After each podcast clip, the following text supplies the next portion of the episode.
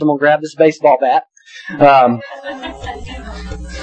when people ask me, I mean, we've been having sometimes every now and then people will nod off in the service, and um, some of you look nervous. Um, just kidding.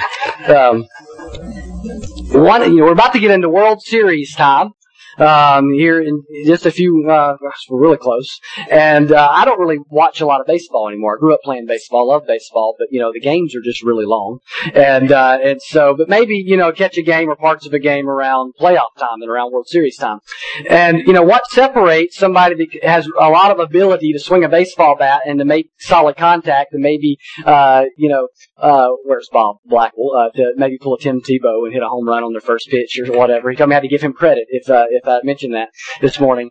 Um, I think he thinks he was the first person that heard about that this week. I don't know, but um, but what separates those people and the really great hitters, right? Uh, the Hall of Fame type people. One of the things that we don't really think about. We think of hand-eye coordination. We think about strength. We think about bat speed. All those things we can see with our eye.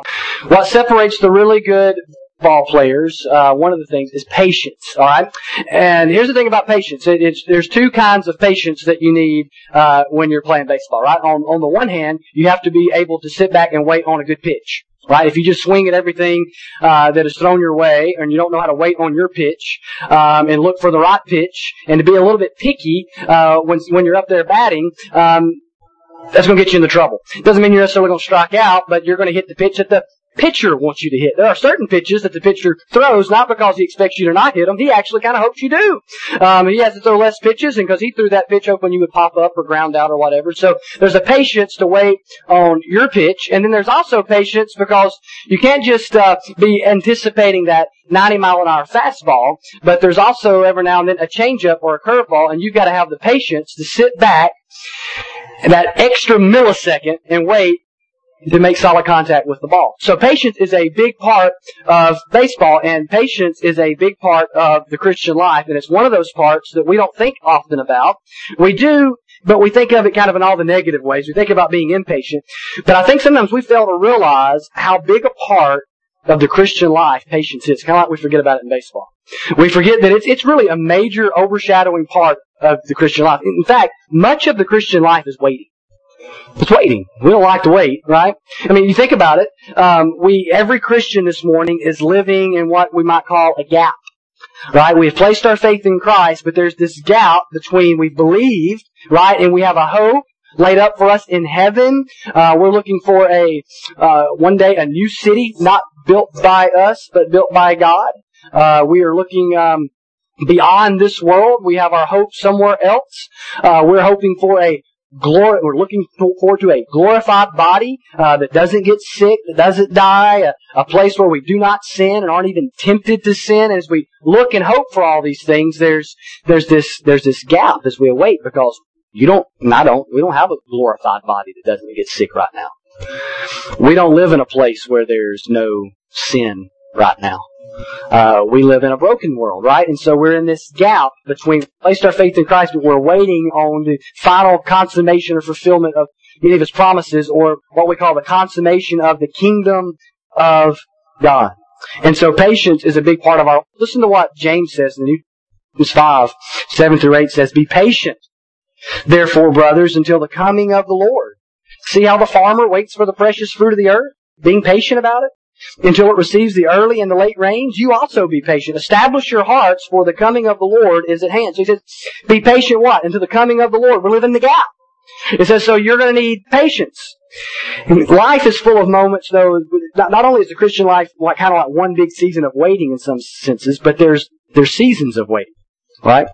There are moments of waiting. There are delays and things that we don't get when we want, things that we don't experience when we want. And if we're not careful, as we go through the Christian life, kind of in this long life of what sometimes is waiting, and as we go through seasons and pockets personally of waiting upon the Lord, if we're not careful, many times what we'll try to do is we'll try to take things into our own hands and we'll begin to help God. Try to help God. And God doesn't need our help. But we'll try to do that sometimes if we're not careful. And, and what we're really trying to do when we try to help God is we're trying to be God. Uh, because you can't help God. And if, if God wanted help, he would, he would ask for help. And, uh, and God doesn't need us to fulfill His promises. God doesn't need us to accomplish what He said He's going to do, and God doesn't need us to fill in things that He's left blank.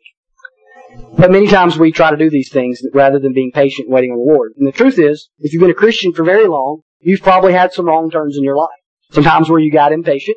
Sometimes where you kind of, your faith kind of got rattled a little bit. Sometimes where you got your eyes off of the Lord uh, in this seasons of waiting we go through and you maybe took an exit route.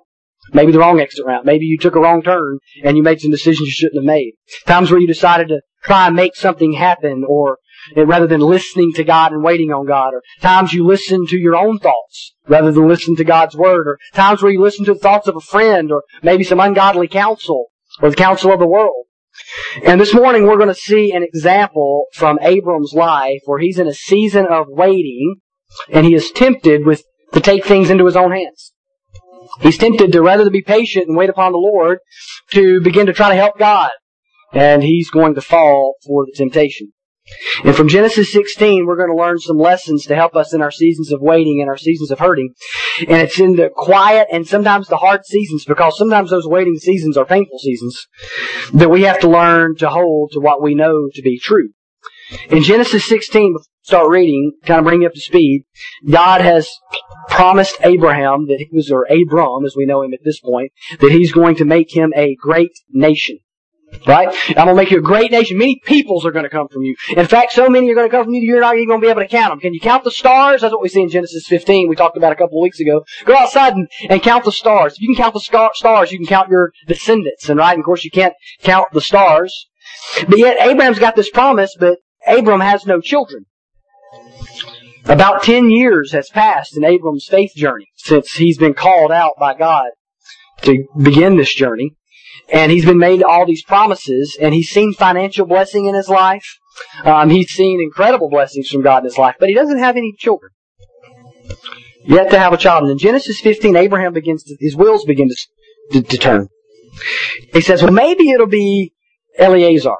Maybe he will be the one. That's one of his servants. And it wouldn't have been uncommon in that day uh, if you didn't have an heir to leave your stuff uh, to someone like that. And so, so maybe he's going to be kind of like, because it's kind of like he's a part of my household. Not that he was like an adopted son, but he was like a part of the household. And so maybe that's going to be the descendant. Maybe that's how God's going to do this thing. And so he says that out loud to God in Genesis 15. And God says, no, no, no, no, no. You're going to have your very own son. It's not going to be a servant. It's not going to be somebody else in your household. You're going to have a son.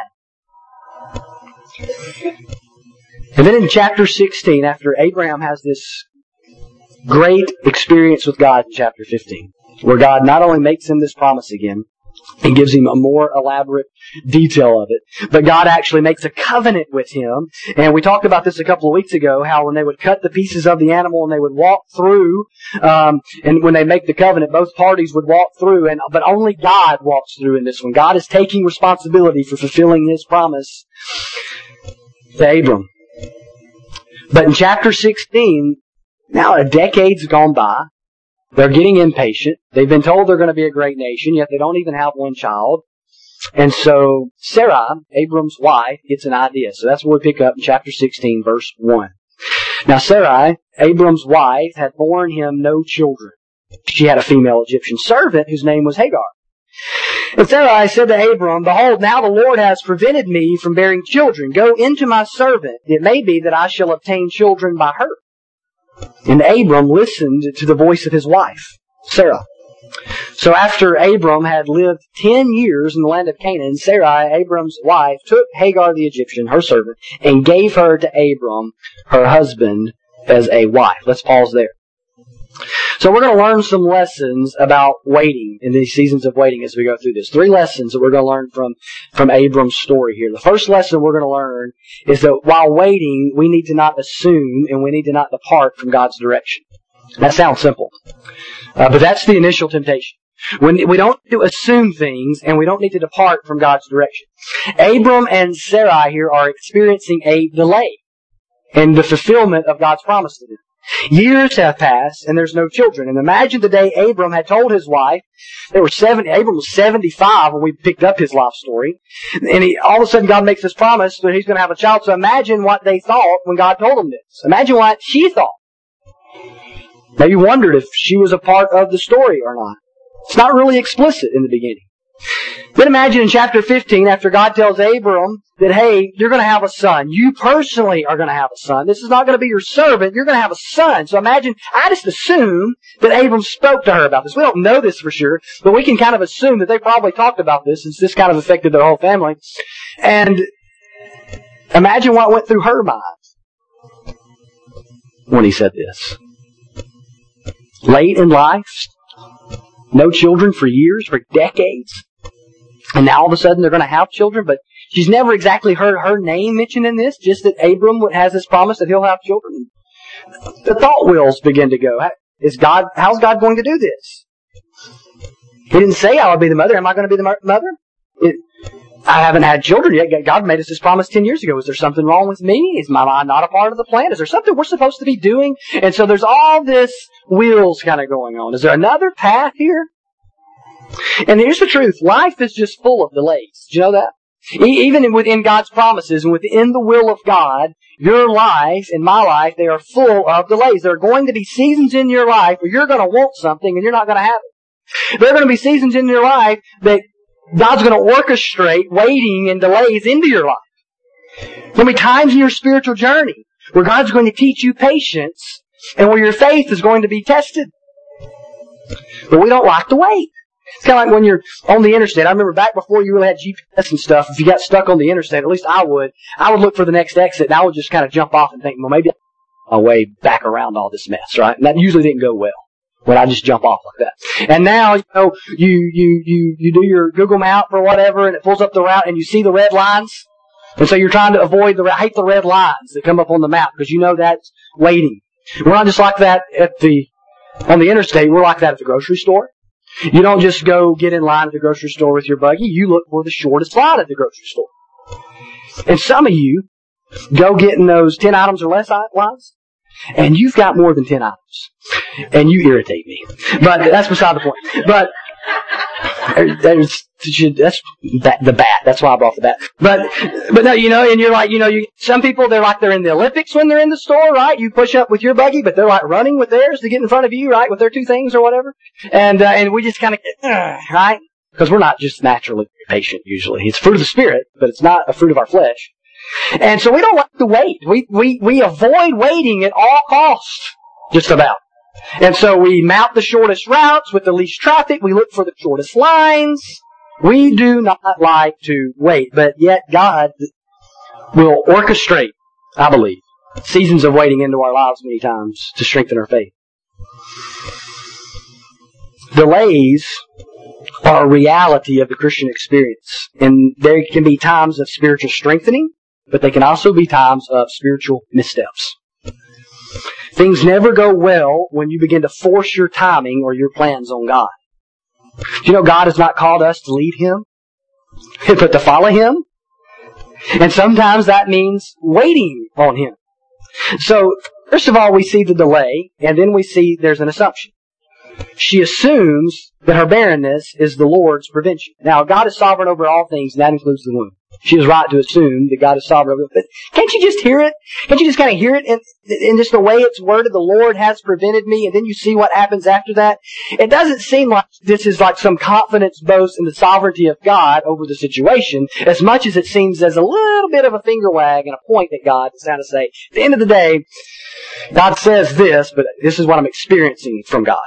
Yeah, I know God's given you this promise, but He hasn't given given me a baby in the womb. And so there seems to be maybe a little bit of blame here. And I think what's happening, no matter what, whether she's trying to blame God or not, she is trying to assume some things. She seems to be assuming that just because she's yet to become pregnant, that she never will become pregnant. And that seems to make sense from a scientific perspective at this point, but God's given a promise. He hasn't given a promise to her. He's given a promise to Abram, but she's starting to assume things. She's assuming that since the Lord has not blessed her with a child, that God's never going to bless her with a child. She's assuming that she needs to be a little more active in this process. She's assuming lots of things as the wheels are turning. And we need to be very careful that we don't fill in what God has purposely left blank. See, God had not said yet that Sarah would become pregnant. He had said that God, he would make a great nation through Abram. He had said that he would do it by his very own son, but he had never said yet that your wife Sarai will become pregnant with the child. He had never said that. You say, well, well, that makes us understand maybe why she begins to get creative here. Yeah, the problem is, though, she's assuming things. And that's what we, when we start assuming, well, since God hasn't made this clear to me yet, since God hasn't spoken here yet, maybe I need to fill in the blank. And we've got to be very careful not to fill in blanks where God has left blanks. Because God leaves blanks there for a reason. There are times in life where you would like an answer or a clear picture and God's going to leave a blank there. Not on accident. And it's not going to be because you're not praying hard enough. And it's not going to be because you're not seeing clear enough. Those can all be reasons. I'm not disputing that. There are going to be times it's just going to be cause. Why? Just cause. Cause why? Cause he's God. And he's doing it this way for a reason. And we're going to see in the grand story here that God's doing things in such a way that nobody else can get credit for this but God. He's doing it in such a way that he's going to wait so long that they can't explain this pregnancy outside the miracle, miraculous hand of God. He's not doing it in a way that that's just they can just kind of explain away like, well, this is you know this is just how it works. No, he's doing it in such a way that it wants it to seem hopeless, but they don't understand that right now, so they don't need to fill in the blanks. Assuming God's will and assuming God's plan is simply a way many times for us to play God. And that's what they begin to do. And then they depart. There's a departure that takes place, right? Rather than seeking God on this, they come up with a plan. She comes up with a plan that involves her servant giving a child to Abraham. Now, by the way, this is the first time we see this kind of act in the Bible, and it goes on to plague the people of God in the Old Testament. This was not a God, part of God's original design. Jesus is very clear on it. Genesis is very clear on it. God created a man and a woman the one man, one woman, one marriage, one flesh. It's very explicit in Genesis from creation. But here's the first departure we begin to see from that. And in this case, it's not divorce is the departure that you see. It's like, well, maybe since this wife's not having a child, maybe, maybe we can have kind of a, a different situation going here. Maybe my servant. Now, here's the thing. Culturally, this was very common at this time in this part of the world, this particular time. It was very common. This was culturally very acceptable and culturally very normative. But what is culturally normative and what is culturally acceptable doesn't mean it's acceptable to God or normative to God. And we need to, that's a word for us in our day as well. There are many times that culture and God's word and what God teaches depart. And here, what you see is, and this bothers people sometimes because they see the father of the faith make this crazy misstep that we're about to read that he's about to make, and you're kind of like, What's going on here? Well, he's a very imperfect person. You have to understand that. But God does never approve of this. In fact, the Bible goes to great pains throughout the Old Testament when you see these scenarios like this to show us the bad situations they get people into. It never ends well. Whether it's David or whether it's Solomon or whoever it is or whether it's Abram, there's always a negative consequence because it's outside of God's design.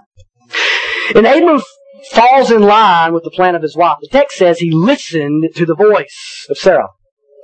Just like last week, we have this text pointing us back to Genesis 3 and the fall of man. There we read that Adam listened to the voice of his wife, Eve. And the point is not that men should not listen to the voice of their wife. Right? In fact, we would do better to listen to the voice of our wife. That's not the point. The point is, he's listening to her plan instead of God's plan. The point is, he's listening to her instead of God. The point is, he's He's listening and he's following other voices rather than the voice that's supposed to be leading him, which is the Lord's voice. God had told Adam that if he he should not eat of this particular fruit from this particular tree. God had told Abram that he would have children and he had not given him all the details yet, but that he would have children. But just as Adam listened to Eve instead of God, Abram listens to Sarai instead of seeking the Lord in this situation. And God's plan is going to be more clearly revealed to Abram and to his wife in chapters 17 and 18 over a decade after this incident. They had waiting left to do.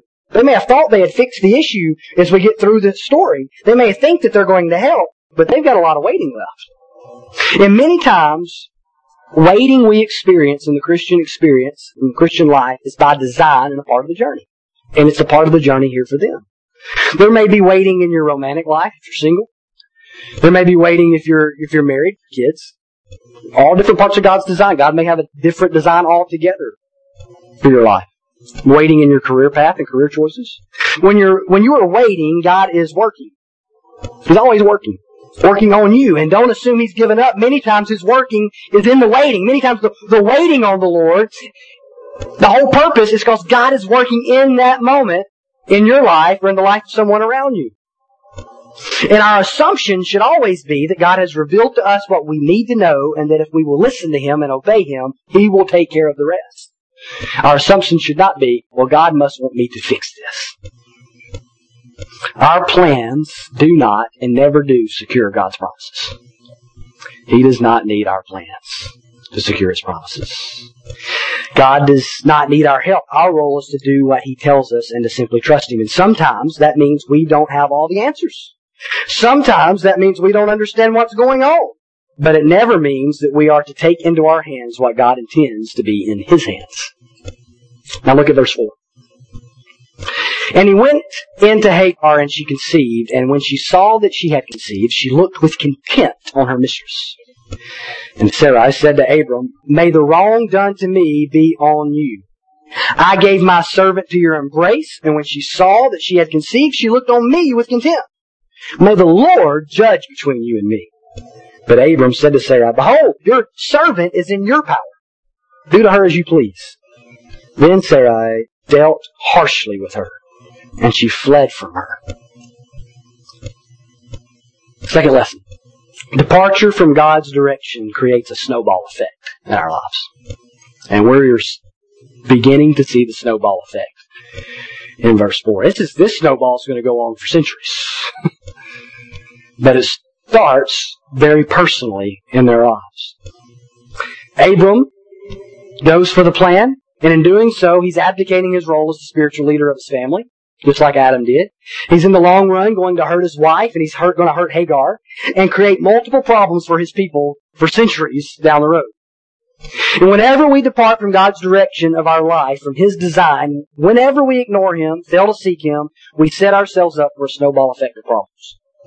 Because our sin never affects just us.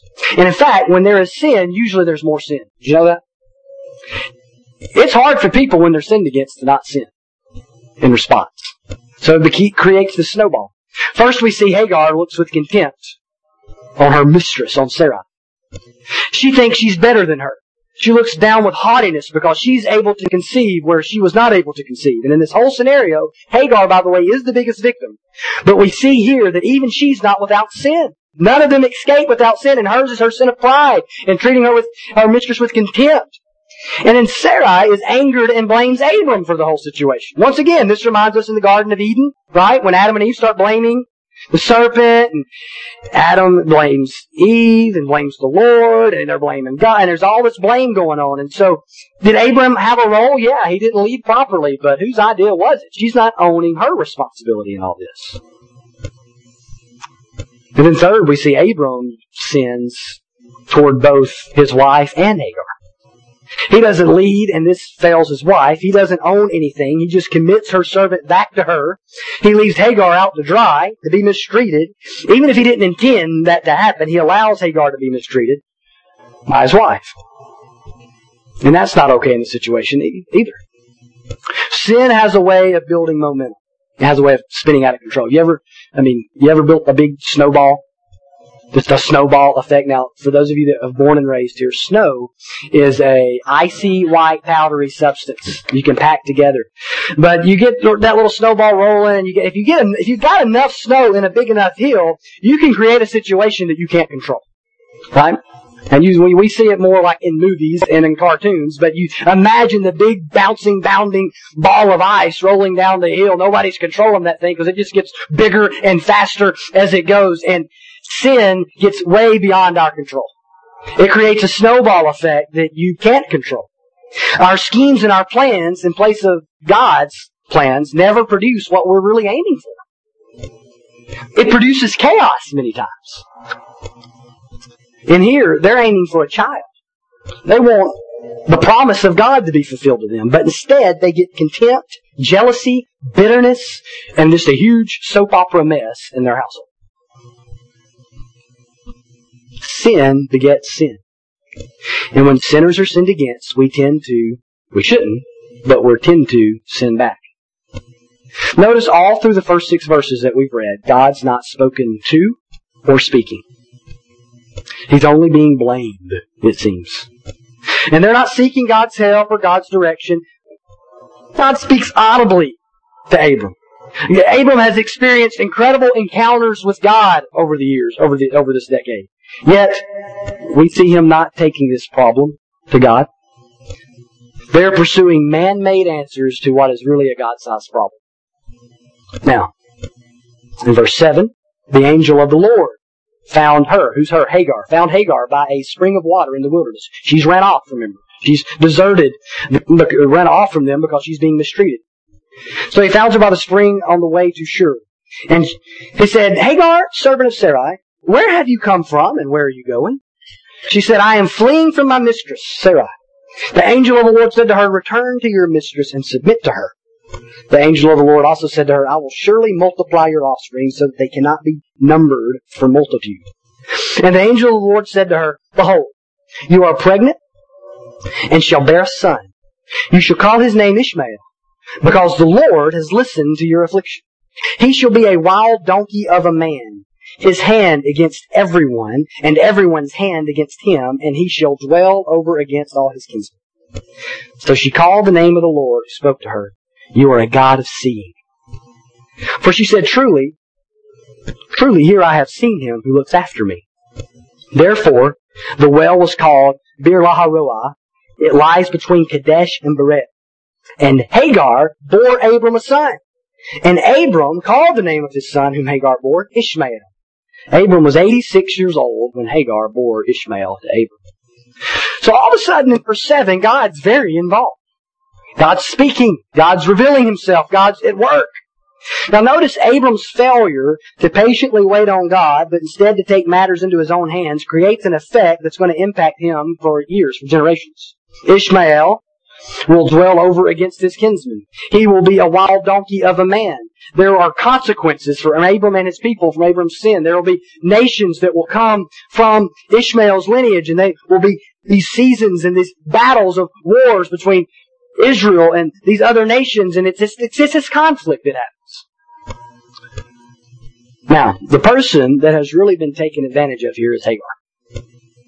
Sure, she sinned in her attitude, but she's been used. She's been mistreated. She's in the least powerful position in this whole situation. She's the servant. She's the one that stands the most to lose. She's mistreated, so she runs away. And in her encounter with God, we learn a lesson that can help us when we're hurting and when we're waiting. A lesson that she didn't wasn't the only one that needed, but Abram and Sarah needed as well. And the third lesson is this: God sees and God hears at all times and in all seasons.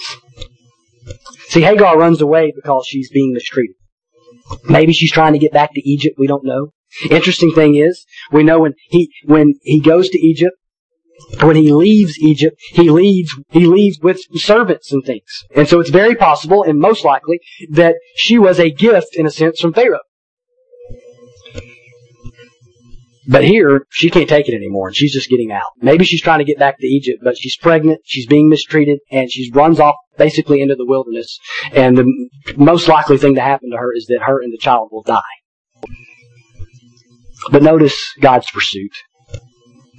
He's not absent in our pain. He's not absent in our waiting. God intervened and God found her when she needed God most. The angel of the Lord found her, it says. The angel of the Lord is a mysterious figure in the Old Testament that we're not going to solve today. But people have different theories. Some believe he's an angel being assigned to represent God. So therefore, that's why when he speaks, it's like God speaking because he's on specific, assignment. Some believe that this is a pre-incarnate Christ. and that she's encountering Jesus here because angel can just mean messenger of the Lord. And so people disagree over that.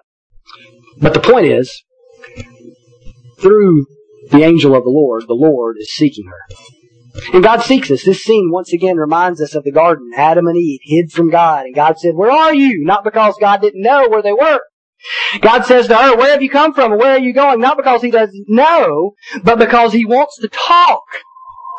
He wants to commune. He wants to have, He wants to deal with the situation. He wants her to deal with the situation. He wanted Adam and Eve to deal with their sin. He wants her to deal with her problem. He wants to talk.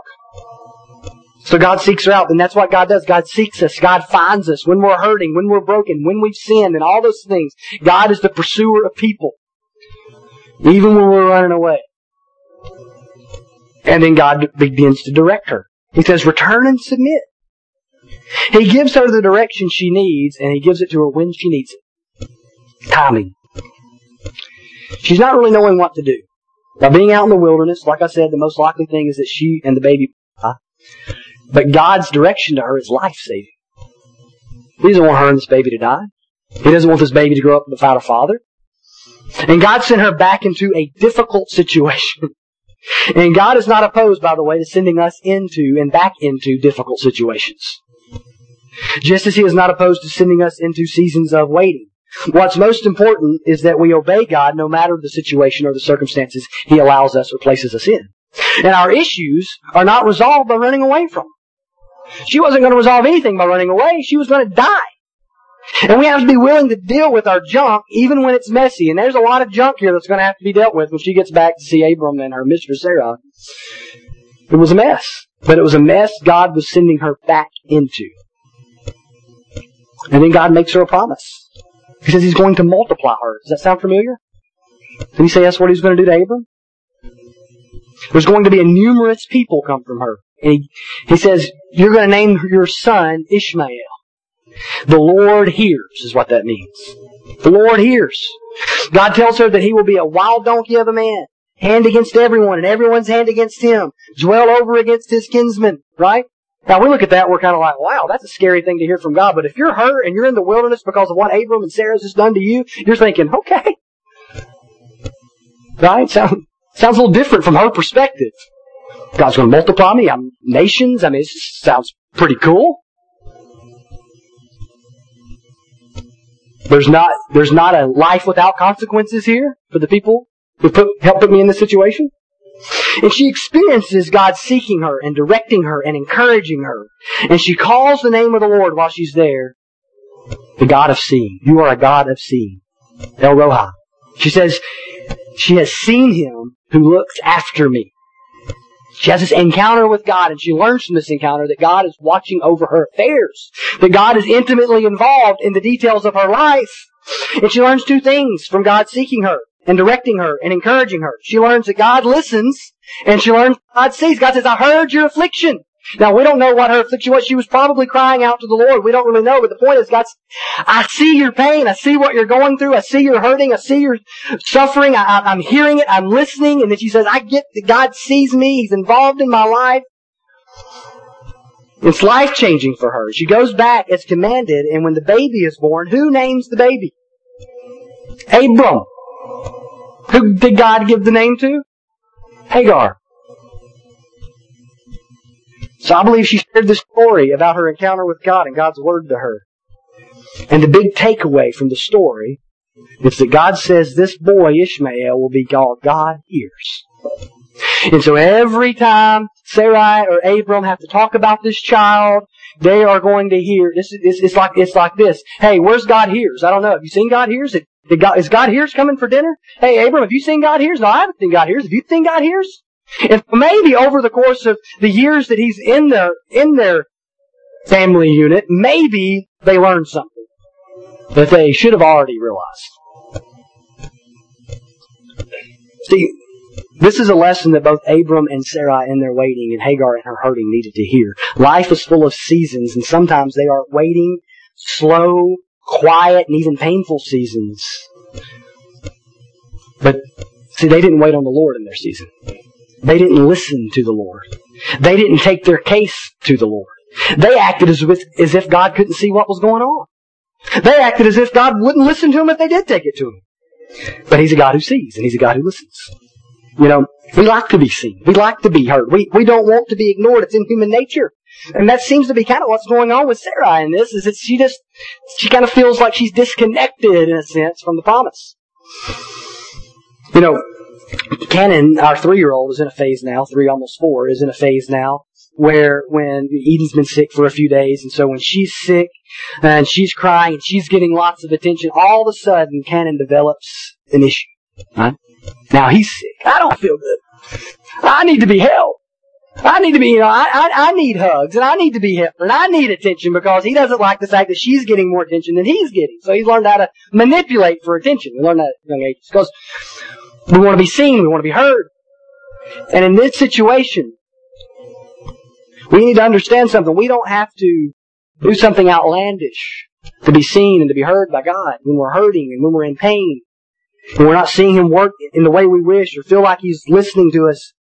Don't let your feelings lie to you and rob you from reality. Your feelings will tell you God's not listening. God doesn't see. He doesn't understand your situation. God's over here. God's busy with other things, doing other things, and God's not really concerned with that issue or that thing. But what God teaches us through this story is that God is seeing and God is listening. But that doesn't mean that there won't be waiting. Abram and Sarai moved, but God had never moved. God was the same God that in chapter 15 said, look at the stars. The same God who had made a covenant and walked through the pieces alone. The same God that when Abram said, it's going to be Eliezer, and he said, no, it's going to be your son. Abram had experienced God listening to him. He had experienced God seeing. He had been pursued and directed and encouraged by God and made promises by God. He had his own encounters with God that he could fall back on. But in this moment, they failed to listen to God and to hold to the promise. They begin to assume, they begin to wander.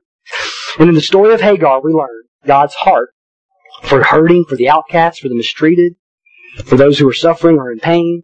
We learn that God is a God who hears and sees those that others refuse to hear and others refuse to listen to. Abram had listened to his wife instead of God.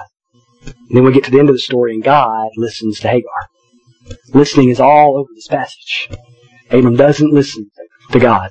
God listens to Hagar. Abram should have been listening to God. But see, when we don't think God listens to us, sometimes we stop listening to Him. And maybe there's an element of that going on in this story. When we're in seasons of difficulty or waiting and disappointment and hurt, rather than taking matters into our hands as they did, and as Hagar began to do by running away, we need to take hold of the promise that God is ultimately involved in our lives. And that He sees us and He will hear us if we cry to Him. Do you know God pursues sinful, hurting people? Sinful people and hurting people? Broken people? Just because you're waiting doesn't mean God is ignoring you this morning. That just because you're hurting doesn't mean God is distant from you this morning. Rather than try and fix our problems ourselves, or rather than running away from our problems, as Hagar was doing, rather than growing impatient with the Lord and pointing the finger, as Sarai did, God wants us to walk through the journey with Him and trust Him that He sees us and hears us and that He'll guide us and to trust Him with the timing. God sees, He hears, but the question of the text is, do we wait and do we listen? Do we obey? Do we submit? Do we trust God when we don't see God working? The God who hears and the God who sees and looks after us has revealed himself most clearly in the person of Lord Jesus Christ. God looks and he knows and he sees humanity's plight. And what does God do? He pursues us in our sin. He comes to us, just as the angel of the Lord went to her. God comes to us in the person of Jesus Christ, in the incarnation. When we call to Him in the name of Jesus, what does God do? He hears us, the Bible teaches us. Jesus' incarnation, Jesus' death for sinners, where He takes on the punishment we deserve, takes on and absorbs the wrath of God. In His resurrection and victory over sin, death, and hell, it, it's a flat, the gospel, the coming of Jesus, the work of Jesus, it's all a flashing neon sign that God cares about you. That God sees your situation. That God hears you when you call to Him. That He cares for hurting and broken people and sinful people. And that He has a plan. And that He's at work in the world, even when we don't understand what's going on. I don't think the disciples understood what was going on. When Jesus was hanging on a cross, or in a tomb for three days. But the gospel is a flashing neon sign to us that God is the God who sees and God is the God who listens. Do you know the God who sees and the God who hears? Do you know Jesus? That's the first question this morning. And believer, if you're in a season of waiting or, or even a season of just kind of pain and hurt, don't assume for God and don't depart from God's direction. Do what you know to do. Do what you know to do when you don't know what to do. There are certain things you know to do. And do what you know to do until God gives you the next step. And don't assume. And understand when we depart, it's going to create a snowball effect and sometimes the consequences are going to carry on for years. And hold to the promise that God hears and God sees no matter the season you're in, no matter what your feelings are telling you, no matter what your circumstances are speaking into your life. Know what God says. He hears. He sees. Let's pray.